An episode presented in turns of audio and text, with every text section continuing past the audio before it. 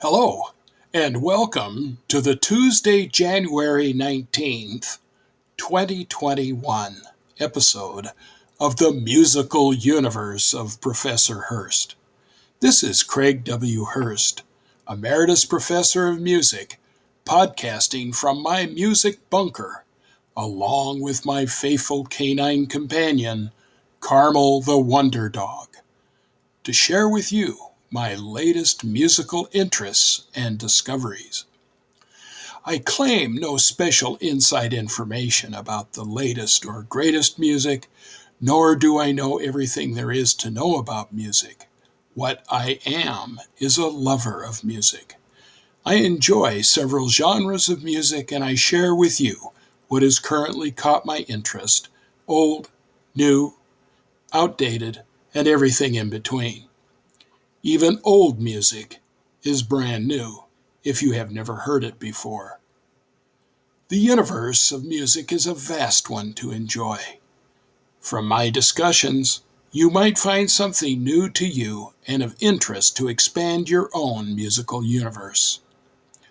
I currently receive no compensation or motivation of any kind from any recording label, recording artist, or the estate of any performer or composer dead and gone to discuss their music and or recordings. Now with that out of the way, welcome to my musical universe. My guest today is country singer-songwriter George Shingleton. George was born and raised in rural West Virginia. His close knit family was a source of comfort and support, and his lifeline. Music making has been a big part of Shingleton's life from his earliest days of singing and playing instruments in church, surrounded by multiple generations of his family. George just clicked with the music and melodies early on. He began strumming guitars at age 12, but he didn't start writing songs seriously until he was almost 30. He didn't think of himself as a writer until his move from West Virginia to Nashville, working with other songwriters, learning the songwriting craft, doing co writes. Shingleton's influences run from Hank Williams Jr. and Waylon Jennings to Lynyrd Skynyrd and the Allman Brothers. Soon he discovered that tapping into universal experiences was the best way to reach the country audience at large. Keeping it real is always Shingleton's core goal. I want to be authentic, he concludes. There's little doubt his new album, Out All Nighter, will emotionally engage you in enough different ways to keep you relating directly to what George Shingleton sings and plays, joining him on his personal awakening set to music. It is my pleasure to welcome to my musical universe George Shingleton.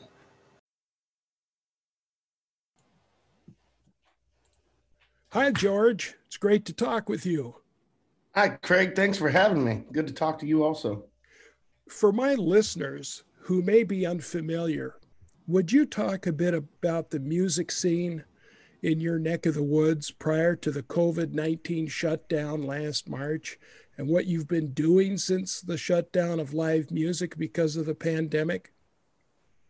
Yeah, absolutely. Um, and prior to COVID, I was playing man, I, I could have played 10 times a week if I wanted downtown here in Nashville. Um, I, I, choose not to do that.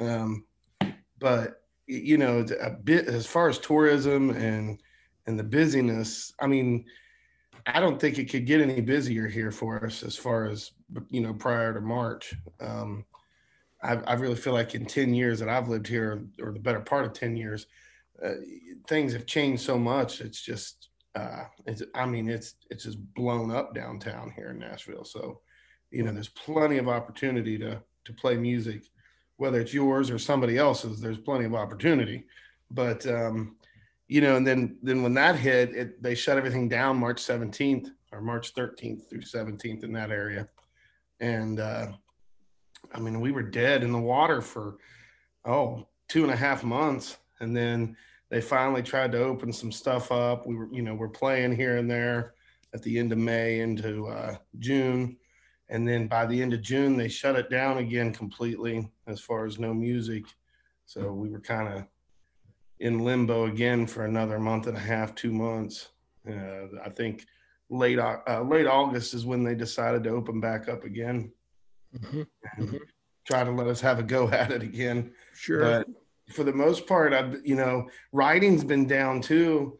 I mean, honestly, Craig, I, I, there's not a lot of inspiration when you're not living life, um, you know, accordingly. So uh, the only inspiration you get is is possibly doom and gloom. So, uh, or at least for me, I'm not, you know, maybe not everybody else, but I live off of emotions. So, and that's how I do a, a lot of writing is what I'm feeling. So, I have to kind of stay away from from the writing a little bit as far as writing by myself and such because it's it can get real negative really quick yeah. oh I, I i don't i don't doubt it well and i you know and i i i tell you uh, uh, you know, country music. Uh, you know, before I moved to Wisconsin in '92, I lived in uh, the Dallas Fort Worth area for 15 years. Hmm. And uh, I used to listen a lot to WBAP radio, which is a radio station that has been around since the 20s and, oh, wow. a, and a huge purveyor of country music going going back that far. Yeah. And they used to have billboards up all around, you know, as you drive up and down I-35 and and it'd say WBAP, country music tells a story.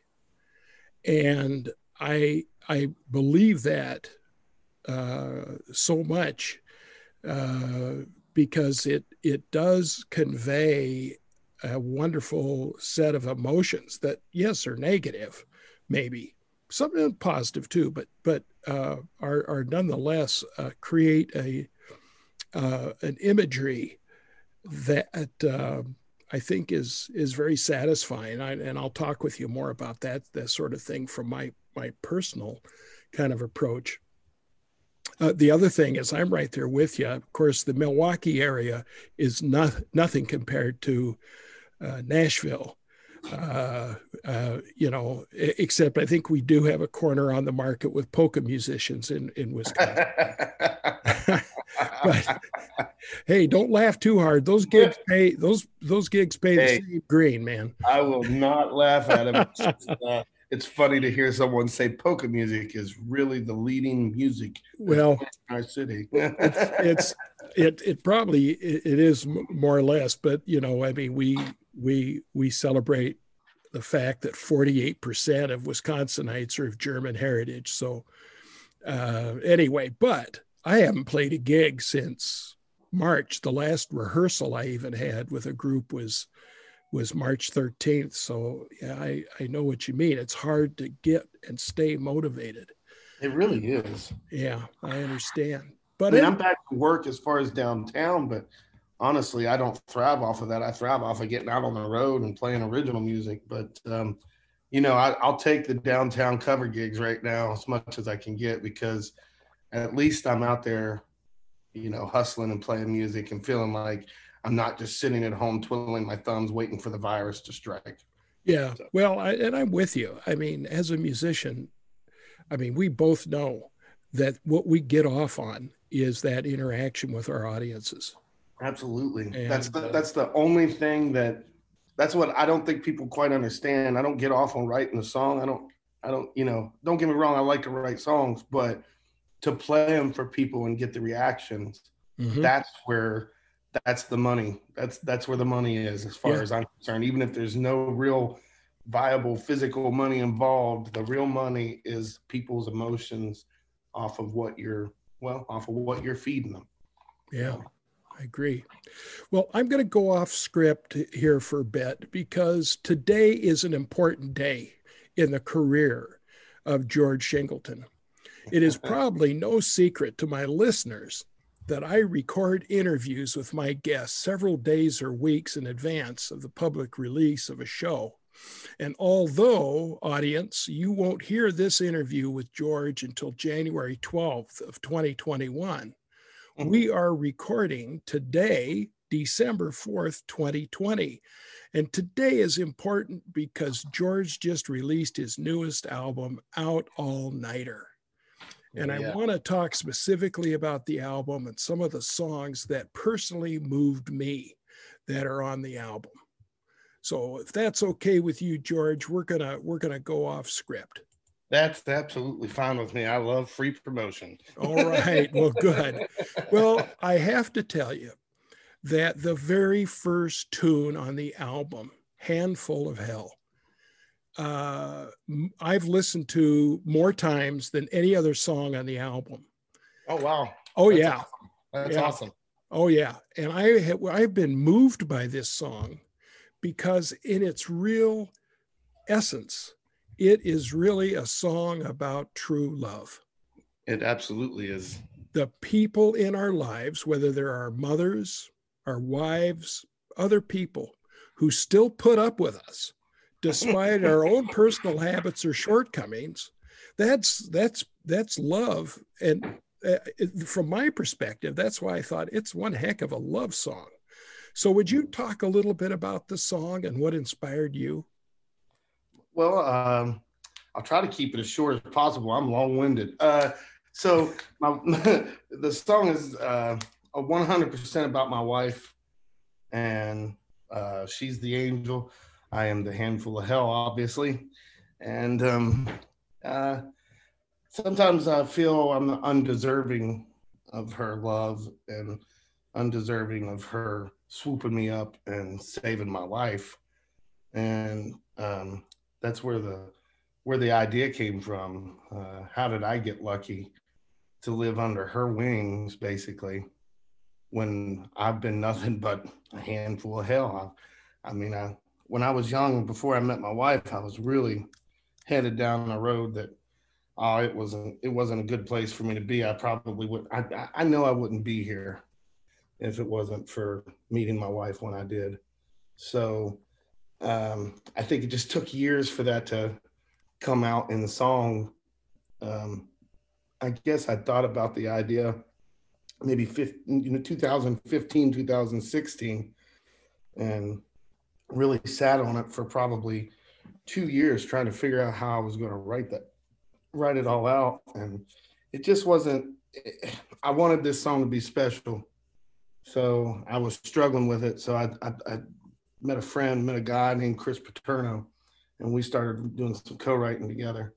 And uh, he's from Philadelphia area. He doesn't live here in town any longer, but um, while he was here, we wrote a couple songs. And this was the first song we wrote was one of his ideas, which was a good idea. And then um, the second song was this one. I, I, I kind of you kind of baby ideas like this because you want them to be perfect. You don't want them to just be um, you don't want it to just be another song. And, um, and, and this one was one that I absolutely refused to just write because it was an idea. I wanted to make sure it was everything that I was inspired. The reason I was writing, I wanted it to be everything for that. So it just, I'm not gonna lie. Once we started into it, I told him the hook and kind of had a melody we started writing and, and Craig, it, it, just fell out within an hour, hour and a half, and, wow. which is really unlikely for, especially for a second co-write. This was only the second time we'd written. Usually it takes, you know, anywhere from two and a half to four hours to, to get a song out, even if it's a bad song. And um, this one just, I think it was somebody else writing it. But it was definitely not just us involved. So, mm-hmm I think that it was, I don't know how many people believe, but I believe in a higher power. And I think he had something to do with it. Uh, so it, you know, but my wife is the full inspiration. And uh, if it wasn't for her, man, I, I mean it. Like I would still either, I would either be dead or still in West Virginia wishing I was dead because of the life that I put, put my, put myself in. Oh, and I... so, you know, that's kind of that's where that song come from. That's wow, George, probably I, one of the most meaningful songs I've ever I've ever written. I I I, I can tell. I can tell that because uh, reading reading the lyrics as well as listening to them, I thought, man, this is just an ode to a strong woman who is taking care of it. And I tell you, I now know why it resonated so strongly with me because I don't tell my wife, and we've been married almost 12 years. Hmm. I, I don't tell my wife enough that being with her has made me a better man. Oh, absolutely. And uh, and I really I really believe that. And she puts up with uh, with uh, a lot of my shortcomings as well. but we won't go into that. But but uh, you know, but uh, that song really spoke to me, and now I know why. And you know, another one that stood out for me, uh, and and I guess it's because because uh, you know country music is full of of drinking songs. Oh yeah. I mean, you know, I think uh, one of the classics, you know, Ernest Tubbs, Pass the Booze, you know, things like that. And so I was thinking about your song, Whiskey and Jesus. Yeah. And so my question for you is this your prototypical country come to Jesus uh, drinking and redemption song? It, it, I think that you could possibly, it is. I think it's um, a combination of my life um, just the lifestyles that I've lived. And growing up, I was raised in church, really, really hardcore, and um, which I don't, I don't have any regrets on that. Mm-hmm. Um, I still have all my, I still try to live somewhat by the by the by uh, you know by what we were taught, and um, I'm not. Uh, it's just when I got out on my own, started doing the bar scene and playing music in the bars. Um, that's kind of where the, the idea came from. Just uh, constant. It, it's a battle between living right and living in the bottle, and mm-hmm. at least for me. And so I think that I drew inspiration from from the church, growing up in the church, and then also inspiration from just the bar rooms themselves. So, and I think that that's really what it is about. I mean, we all know that Jesus washes away sins, but I'm, I'm not to lie. There's been times where I felt like, you know, that bottle helped wash away some sins. And I know that I don't want that to sound blasphemous or sacrilegious in any way, but I mean, we all know that it, it, it happens that way. So you know, sometimes you have to drink, you feel like you're drinking your problems away, whether that's right or wrong. I mean, it can be done at least for a moment. no, I think I think you're hitting right on it. I mean, uh, uh, you know, uh, you know, we are imperfect beings, and that's that's why we have repentance, and uh, and I think that we do have kind of that that uh, almost duality of, you know, we're going to sin, but right. isn't it great that God has has blessed us with a, a way to cleanse ourselves? Absolutely, absolutely. Yeah. Well, well, kind of. Uh, I think uh, I don't know if you planned it this way or not, but I thought that after whiskey and Jesus, following up with the song "Have a Good Time," have an excellent comparison. Because because in my opinion it's sort of like you're going right back from the frying pan into the fire with a good time party song. Well, is, that what, the, is that what you had in mind? Uh, i didn't write that song okay um, it's so funny um, i've loved that song since i moved to town my producer dave Pahanish wrote that with the Whiskey Myers guys okay uh, years ago okay and um, it just stood out and was just like man that's kind of where I've come from and what I've done and what I still do sometimes, you know. so um, it's always clicked with me. It and guitars, girls, green grass, and guns. I don't want to jump ahead. Yeah, but, no, um, that's all right. Those were the two songs that I had no writing on and had uh, nothing involved except the pure love for the song uh, for the songs and the fact that you know my producer wrote them, and he's such a great talent and such a good guy, and he's you know my, my oldest friend in town. I mean, he's probably a third of the reason that I came to town was because of him, and so you know he was always encouraging, and um, uh, that song just there's just something about it. If you can't stomp your foot, clap your hands to that and have a good time. You're just you're you're never going to have a good time. I don't think. yeah, either that or you're dead. yeah, no, I agree hundred percent. I and I tell you, I think you're in you're in good company because even William Shakespeare, in the midst of some of his most dramatic tragedies, would throw in scenes of comedic relief. Yeah, know? and so and so have a good time coming after whiskey and jesus. And uh, i think uh, to me i thought oh that's just that's just really pure genius to, to, to kind of compare and contrast that uh, that in your on your album. Yeah. Yeah. It, it, definitely shows both lifestyles that's yeah it sure does. Well uh, the the last song I specifically want to talk mm. about from the album that really spoke to me was a stone's throw away from heaven and hell, and oh, um, not that I've personally experienced that kind of thing, but your the imagery that your lyrics created in my mind's eye was really vivid. I could see this guy who has had a hard yet good life, really pondering what's next. Am I yeah. on track at all with what you had in mind? Um, yes and no. Okay. Uh, I, because honestly, that that song does reach out and you know to more than just what it was written about. That song was written about my grandfather. Oh.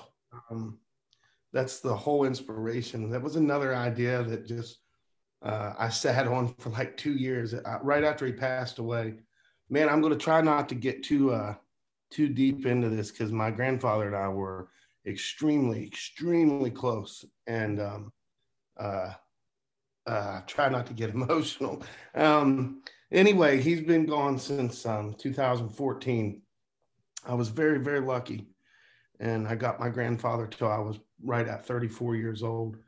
Um, out of 51 kids, uh, well, out of 11 kids, my grandfather I'll just be, I'll try to be quick, but I think people need to know where it came from. He came from a family of 16 kids, and his parents took in two more that didn't belong to him. So he was raised with 18, I mean, 17 other children. And his dad worked two full time jobs, one for, uh, I guess it would have been the B&O Railroad back then. Now it would be CSX. Um, and he worked a, a brickyard full time, two jobs, plus ran 150 acre farm with you know the kids and his wife my grand my great grandmother. And um, they never uh, they didn't have a lot.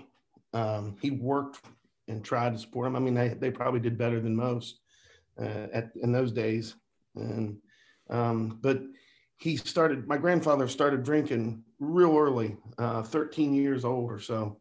His older brothers um, they they decided to uh, they decided to let him start drinking early, and um, that was a bad idea. And he never was able to put that bottle down until the last probably seven to ten years of his life.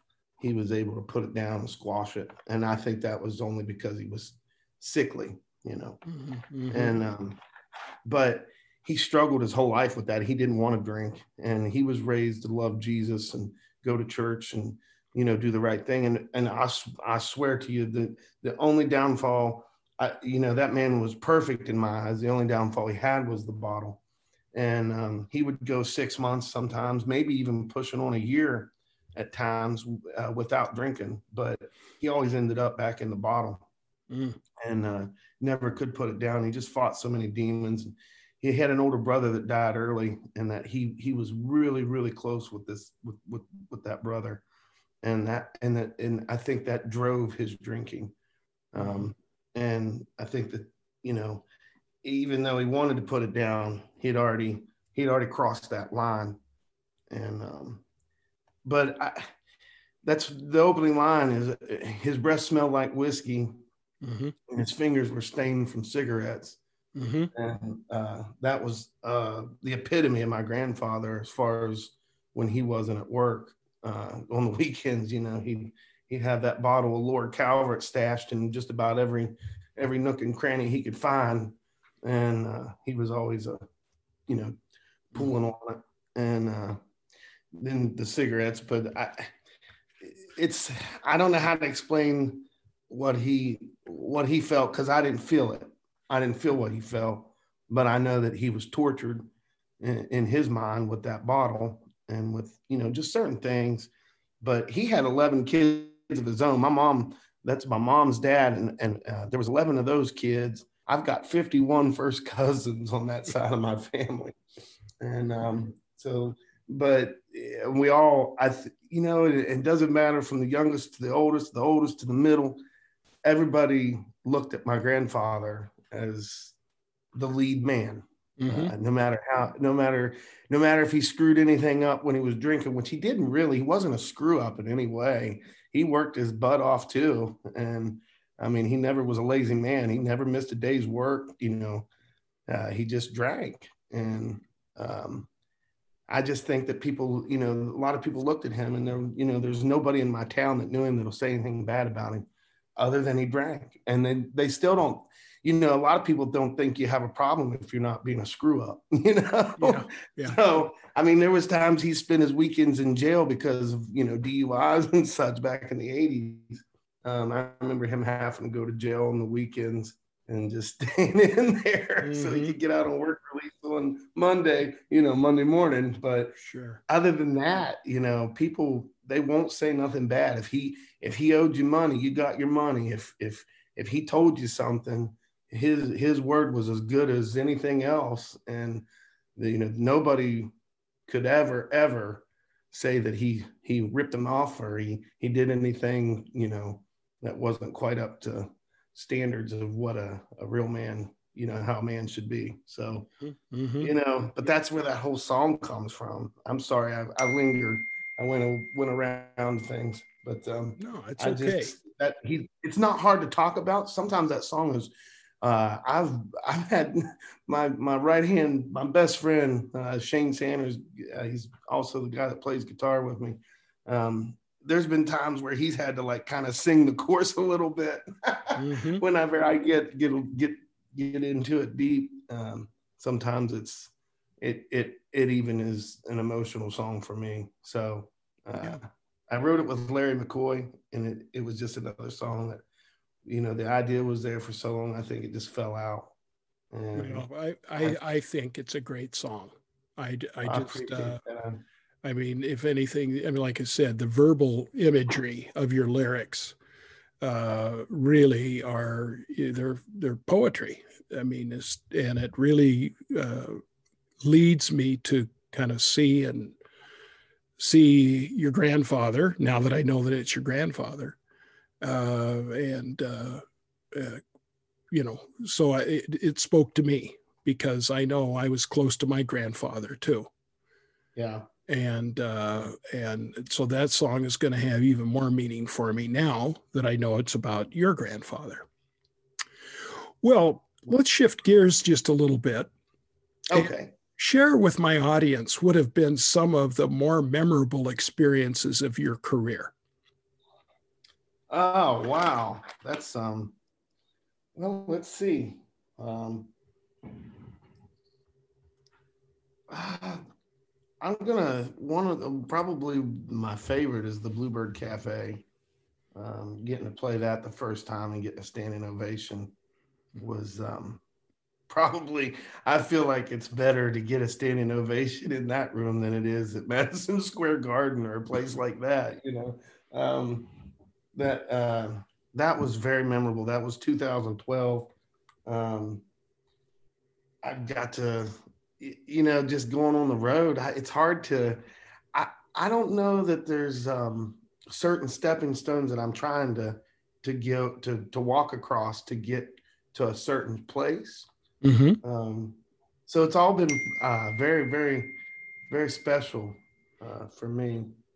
Okay. Um, uh, because I never pictured myself doing this growing up. This wasn't this wasn't a dream of mine. This wasn't this was not where I was supposed to be. I figured at 40, you know, pushing 40, I would be uh, chasing some youngins around the yard, teaching them things that my dad taught me, and just living life in West Virginia, you know, on Shoemaker Ridge, where I'm from. And um, but that didn't happen. Instead, I get to live this really awesome life uh, that I share with my wife. Uh, well, I mean, she shared with me basically, and um, so I feel like everything that we're doing, everything we've done that's new is a special moment. Um, I, it's hard to pinpoint them out. I think I don't, I don't know, I don't know what would be, what would be special, any more special than other things that I've got to see and do. Well, hmm. I guess we can just say that George Shingleton's living a charmed life. I, you know what? It's the dream, living the dream, right? You are living the dream, man. You are doing didn't it. Even, didn't even didn't even know this was my dream until I was in my twenties. well, I mean, you know, it's just like you're in Music City, USA, and you're doing it in right. Music City, USA, and you know, and you have to you have to accept the fact that it isn't going to get any better than that, and it, it it's the best that there is. And right. that's, no, that's awesome. Is. That is awesome. Well, I mean, I, well, go I, ahead. Yeah, I just don't know. Well, no, no, I just don't know how to. It, there's, um, I guess, if I win a Grammy or a CMA award or an ACM award or something, I think that'll probably be kind of like the peak, you sure. know, or at least part of the peak. So uh, sure. If I ever get to that spot, I think there'll be lots of celebration for a week or so. oh, I, I, don't doubt it. I don't doubt it, and I'll be, uh, I'll certainly be looking for your name amongst the nominees. But I think you're right. I mean, what I know about the Bluebird, which isn't a lot, I only know about it from, believe it or not, the the Ken Burns documentary that came out last year about country music. Oh wow! Yeah. And uh, and uh, uh, and what I read in uh, there's a great book by Bill Malone who uh, has written a book entitled Country Music USA, which he wrote in 68, and it's never been out of print. And it's considered to be like the definitive history of uh, country music. Oh, wow. And Bill, yeah, yeah and, and even though Bill, Bill was from Austin, and taught at Tulane in New Orleans. He now lives just down the road from me in Madison, Wisconsin. Wow. So last year, I was asked to introduce him at a book festival. And of course, I, I kind of make a promise to myself I'm not going to introduce an author whose book I haven't read. So I read his book, all 700 and plus pages and then he was also like one of the main consultants that Ken Burns used for his documentary.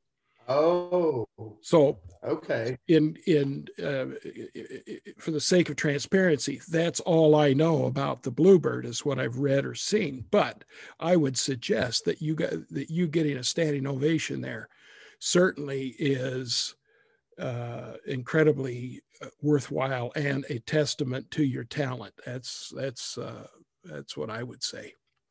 Well, uh, very exciting. George, I have to tell you, you know, I I am a, a, a college professor, so I'm going to go academic on you here just for a little bit. All right. Just because that's who and what I am. Right. But uh, you know, the ancient Greeks and Romans used to say that the purpose of tragedy in their drama was to serve as an, an emotional cleansing or a catharsis for those in the audience witnessing the drama. Now, your new album, Out All Nighter, is filled with songs that seem to be a good emotional unloading. And I think from what you've said already, you wouldn't disagree with that statement. Did you write the songs with the idea of providing an emotional catharsis for yourself as reflections of personal experiences? Or are they songs constructed to elicit a catharsis for listeners who may have had similar experiences? You know, I think it's both. I think that emotion drives my writing completely. I think that um, it's so. I think it was it was very therapeutic when we were when when these songs were being written to get my thoughts and my feelings out, or at least how I perceive things. Like the song about my grandfather, what I saw in it. Mm-hmm. I didn't see a drunk. I didn't see somebody that, um, you know, couldn't keep his proverbial uh, shit together. Sorry uh, if, if, I'm not allowed to say that. I apologize. Um, but uh, if he could, he he kept his stuff together, and I think that that's what I was trying to convey, and I think that's what I felt and saw, and I think that there's so many people that can relate to that especially from that generation or my generation that saw their dad or their their grandfather struggle with you know drinking or anything like that. And so and i think the other songs just i think they come out the same way i think that it's just maybe thoughts that i've had feelings that i've had and mm-hmm. they just they just they show themselves and they show themselves in a in a melody um, in a chord progression more mm-hmm. so than uh, more so than just writing them on paper. Um, I've always been, I think that's why I like Merle Haggard music so much because I've always felt that his lyrics flowed with the music to make the song. It wasn't one or the other that made that song. If you didn't have the same melodies that you had with his lyrics or vice versa, I don't think the songs would have been near as um, influential, maybe, or as near as um, uh, I don't know what the word. I, I hate not having the word. Um, I don't think that they would have spoke to people the way they did if they didn't have the same. They had to have that combination to get it out. I don't think. I don't think just his words being on paper would have been enough. I think the melody drove those words. So I hmm. think that that's kind of where I I want to be. Uh, I want my melodies to to go with the words to pull the same exact emotion that you think about when you're reading those words or when you're hearing those words. I want the music to pull that, give you that feeling to go with it. And I think that um, I think that it's working as far as being able to match it up. See, that's the thing that I, I find interesting as a you know as a, an academic, and that is I find similarities like in what you do and what you're talking about. And I will tell you this you're, again, like I mentioned earlier about Shakespeare, you're also in a good, good league with the uh, classical composers of like 400 years ago when there was a change in, in music.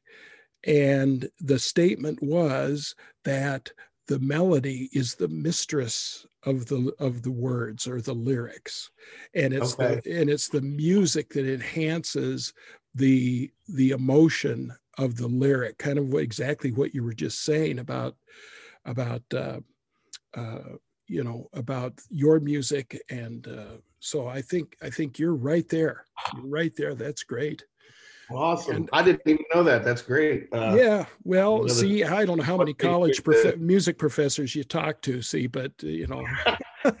I don't talk to very many because most won't give me the time or day.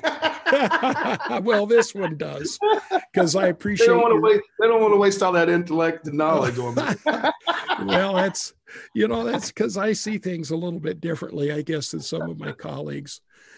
Um, but uh, uh, you know, the fact you mentioned Merle Haggard, man, the yeah. light bulb just went over my head because I've been asking myself for weeks who you remind me of.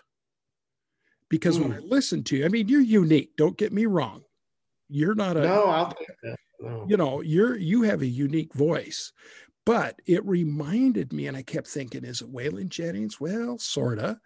But now that you've said Merle Haggard, man, I think that that's I'm hearing his uh, singing and comparing it with yours, and I'm going, yeah, George reminds me of Merle Haggard. So I think well, you're, that's you're, a, you're in good company. yeah, I, uh, you know, I was in my early 20s before I realized how good Merle Haggard was. Mm-hmm. Uh, it, that we would we didn't listen to any country music growing up in my house. It was all gospel. But when I would go to my grandfather's, and a couple of my uncles, they were still living at home. They would they would have Skynyrd on, Merle Haggard, Waylon Jennings, Hank Jr., and all these awesome, you know, awesome, awesome uh, musicians and writers and stuff all the time playing. But it didn't click for me that Merle was so good until my mid 20s, probably. And I was just like, why have I, where have I been? Like, why have I not dug into this guy and listened to every little thing I could get my hands on from him? yeah. Yeah. Well, he and that, but he's that whole, definitely uh, a hero. So. Yeah, no, I'm right there with you. But I think now that now that when I go back and listen to your recordings again, I'm going to be I'm going to be armed with a whole nother level of insight since our conversation. So this is great. Well, you've already kind of talked with us about your creative process, and uh, and uh, so I'm gonna I'm gonna skip down to uh, a question a little further down. Uh, do you keep uh, uh, any kind of a sketchbook uh, with ideas of melodic ideas or vamps or other musical ideas that you might draw upon later? I, you know, I talk trash on smartphones all the time and iPhones, but um, okay, how how much they've kind of ruined society, but at the same time, I'm very guilty of throwing in a uh, a lyric just in my notes. Mm-hmm. Even if it's not a hook for a song, it could be a lyric for a song. And uh, if I if something strikes, I I will hurry up and stop whatever I'm doing right then, and throw it in that phone real quick, uh, just so that I have it in case I need it. And sometimes I find myself sitting at home, um, just strumming, running ideas maybe, and I'll record on my voice memos, just chord progressions and some melodies maybe the idea of the you know what i'm thinking for the progression but for the most part a lot of it comes out very organically mm-hmm. um, if i'm sitting down to write a song and just start kind of tinkering with a melody or tinkering with a chord progression for the melody and then you know a lot of times a lyric will fall out that'll match it maybe maybe the hook even uh, that's the goal is to get the hook to fall out quick Sure. What I'm writing about. Um, but I, you know, I really enjoy co-writing. So to sit and make myself write for three or four hours a day by myself doesn't happen very often. And the only time it does is if I've had a revelation from God, you know, or something just just something's came to me that I didn't even mean for it to happen. Then I'll sit down and try to finish it so that I don't lose the thought. But for the most part, I feel like everything kind of happens very natural, especially if I'm co-writing with other guys. Just get in a room, we we start jamming around, talking about what's what's been happening in our lives, you know. And to me, that that you know has something, you know, to me that's saying, you know, it it it's uh it's more fun, I guess, to just let it to just kind of mm-hmm. sit down and maybe try to force one out. It, it's kind of fun because you're working your brain obviously. Um, and then there's other times where it's hard work. And when you're done, your brain is tired. Like I, when I first started writing real heavy, um, uh, the first few months was really torturous for me because I was tired, really tired after co-writes and after writing all day. Sure you are. So, and I didn't realize that you could get that tired from from mental fatigue. I'd, I'd, I'd never felt that before all my life prior to that was uh, physical labor. And I, uh, so when I started using my brain more, it was just, wow, I didn't know I could be this tired from just sitting in a room strumming my guitar trying to work, write lyrics. and uh, so, yeah, I mean, that's, I just kind of, I, I much prefer just letting them fall out or just mm-hmm. sitting down and playing instead of saving things. I, I don't have a lot of success with saving chord progressions and melodies, to be honest. That you know, okay. I'm just around. I feel like the the more the more I do it, just to do it, to say I'm doing it, I feel like there's more success in that. I don't know. Mm-hmm. I guess I never thought of it until you asked me that. well, you know, I mean, it's the kind of thing that a lot of this is is probably already inside you. Is just finding the right conduit to let it come out. Maybe you know, I think I think that's that's part of that creative process. Uh, uh, you know, uh,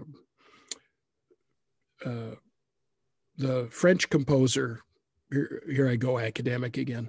The, Fre- the French composer Claude Debussy used to say that the inspiration is easy. It's the composition that's hard because he would say that inspiration is like seeing a flash of lightning and then the composition is like trying to recreate what you saw and i think that's kind of what i hear you saying is that you have a particular emotion or a particular idea and then the real work is fleshing that out musically yeah maybe that's what it is yeah and i think for non-music people of all stripes we need to continue to remind them that art is hard work. Oh, it is. It absolutely is. Whether it, it might not be physical, but it, it is hard on the, the mental side of things when you're, yeah, you want it to be perfect. If you start something, you don't want to just, you don't want to half, well, you don't want to do it halfway. You, no. you absolutely want it to be um, the most perfect thing. It's, you know, it's like a baby, I guess. Sure. You know, baby to be perfect. You want everybody to say, "Oh, look at that cute baby," you know, and oh, that's yeah. how we feel about our songs, I guess. Well, sure. I mean, it's your it's a very personal kind of thing. Yeah. Well, you know, I just I, I I feel like we are so much on the same page with a lot of things. But eh, George, is there anything else you'd like to add or tell my audience that I have not asked you about? I can't think of anything. We went pretty deep okay. Well, I, I that I tell you that makes me feel good because I'm I'm not a professional interviewer, so I guess I'm I'm doing something right. Hey. So I want uh, I want to thank you, George, for taking time to talk with me today. Absolutely. Thank and you. I am so much looking forward to COVID going away so you can get back to being inspired to write more songs like the ones on your new uh, album and all your other previous songs. And I also want to mention to my audience, because you will hear this after the holidays, but George also has a wonderful Christmas recording that is out and it's available on, uh, you could hear it on iTunes and Spotify and other places where you get digital music. So, uh, you want to want to take advantage of that. So, uh, thank you, George, and all the best with you, what Craig. I'm sure will be a continued successful musical future. Well, thank you very much. Appreciate you, Craig. My discovery composer of the week is Ingolf Dahl. Born 1912, died 1970. Dahl was a German born American composer, conductor, pianist, and educator. His formal music education began at the Cologne Hochschule für Musik. He fled the Nazi regime to continue his studies at the Zurich Conservatory and the University of Zurich. He later studied composition with Nadia Boulanger in California. Dahl left Europe in 1938 and settled in Los Angeles. He engaged in several musical activities there, including work for radio and film studios. He joined the faculty at the University of Southern California in 1945 and remained there until his death. At USC, he conducted the symphony orchestra, as well as taught composition, music history, and conducting. One of his most celebrated courses at the university was on Stravinsky's music. Dahl received numerous awards, including Guggenheim Fellowships, Huntington Hartford Fellowships, the 1948 Publication Award of the Society for the Publication of American Music. His varied career left his compositional output relatively small. His work reflects the changes in his musical environment. His early works reflect German Expressionism of the 1920s. The Impact of America, and his collaboration with Stravinsky resulted in a clarification of texture, a trend toward diatonicism, and interest in timbre and instrumental virtuosity. Dahl also used serial techniques in his music and evolved large structures held together by motivic and tonal interrelationship and complex harmonic forces. This development led to his Sinfonietta for concert band, written in 1961. Another peak in his work is the almost neo romantic Aria Sinfonica of 1965. The All Music Guide indicates 14 of Dahl's compositions as having been recorded, including 10 different recordings of his Concerto for Alto Saxophone and Wind Ensemble, three recordings of his Sinfonietta for concert band, six recordings of his Music for Brass Instruments, and three recordings of variations on a Swedish folk tune for flute, just to mention a few. Unfortunately, I'm finding no commercial releases of Dahl's Aria Sinfonica, other than one posted to YouTube as recorded by the Buffalo Philharmonic May 1st, 1965, under the direction of Dahl. And the link to the YouTube video of that performance is included in my show notes. Another source is from a website entitled From Koussevitzky Tape Collection, and the link to that website is also included in my show notes. Well, that wraps episode 13. My show notes, along with links to artist websites, recording label websites, YouTube videos of artists' performances, are all posted on my Facebook page, The Musical Universe of Professor Hurst. Coming up in the next few weeks will be a focus on my musical universe closer to home. Next week will be my interview with Allison M of Wisconsin Music Ventures, a new production company in the Milwaukee area.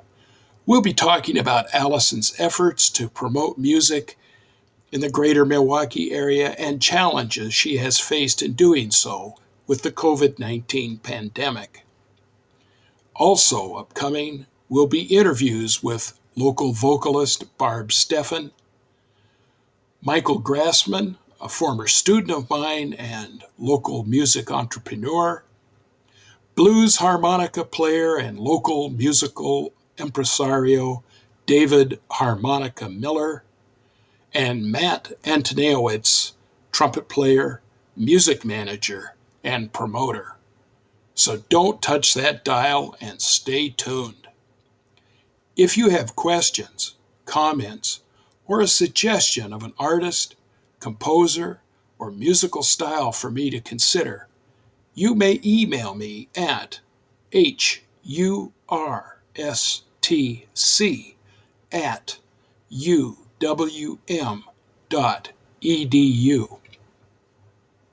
So until next time, this is Professor Craig W. Hurst and Carmel the Wonder Dog signing off from the musical universe of Professor Hurst. Have a great day.